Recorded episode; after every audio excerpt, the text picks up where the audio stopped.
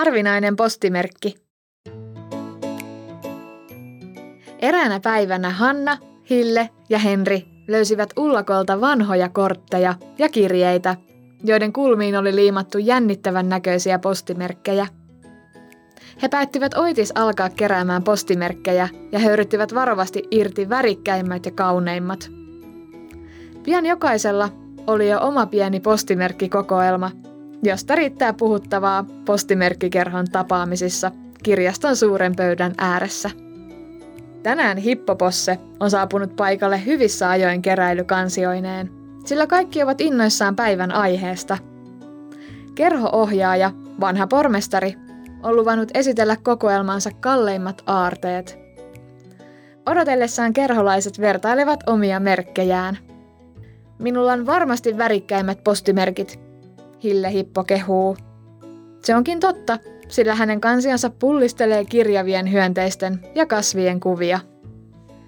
Myös Henri Hipon kokoelma on upea. Hän kerää urheiluaiheisia merkkejä, erityisesti sellaisia, joissa on olympiarenkaat. Katsokaapas tätä! Siinä on pujottelija täydessä vauhdissa, Henri sanoo ylpeänä. Hanna Hippo ei ole vielä keksinyt varsinaista aihetta kokoelmalleen. Oikeastaan hän on kiinnostunut harvinaisista ja arvokkaista merkeistä, mutta niitä ei ole helppo saada. Postimestari saapuu ja levittää pöydälle lajitelman hienoimpia merkkejään. Katsoa saa, vaan ei koskea, hän varoittaa kerholaisia. Postimerkkien keräilijä voi kutsua itseään filatelistiksi vasta sitten, kun ymmärtää, että arvokkaimpia merkkejä ei saa koskaan käsitellä paljain käsin. Minäkin käytän erityisiä pinsettejä, eli atuloita. Hipot ovat ihastuksesta mykkinä, kun pöytä täyttyy postimerkkisarjoista.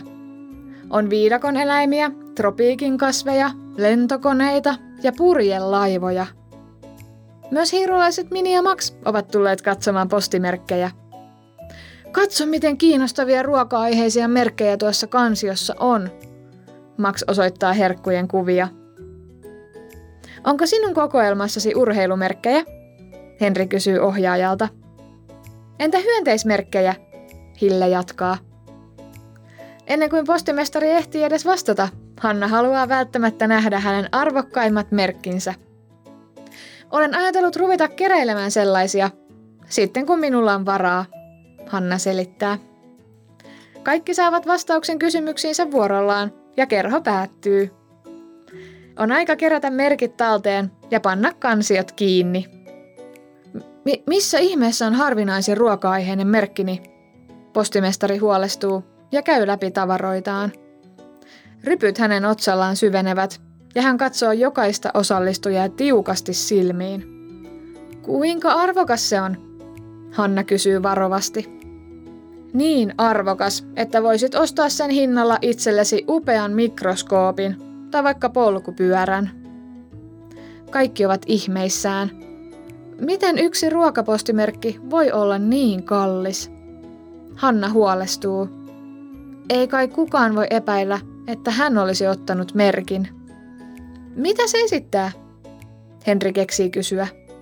Suurta juustopalaa, pormestari sanoo. Hillelle tulee mieleen paikka, josta he voisivat vielä etsiä merkkiä. On mahdollista, että postimerkki on pudonnut vahingossa lattialle ja kiinnittänyt juuston ystävien huomion. Hille päättelee, kuin paraskin salapoliisi. Missä ovat Mini ja Max? Tulkaa perässäni. Kerholaiset marssivat Hillen kannoilla vanhan kirjastotalon eteiseen. Nurkassa, naulakoiden takana, on komero, jota hiiriystävät Mini ja Max käyttävät välillä nukkumapaikkanaan.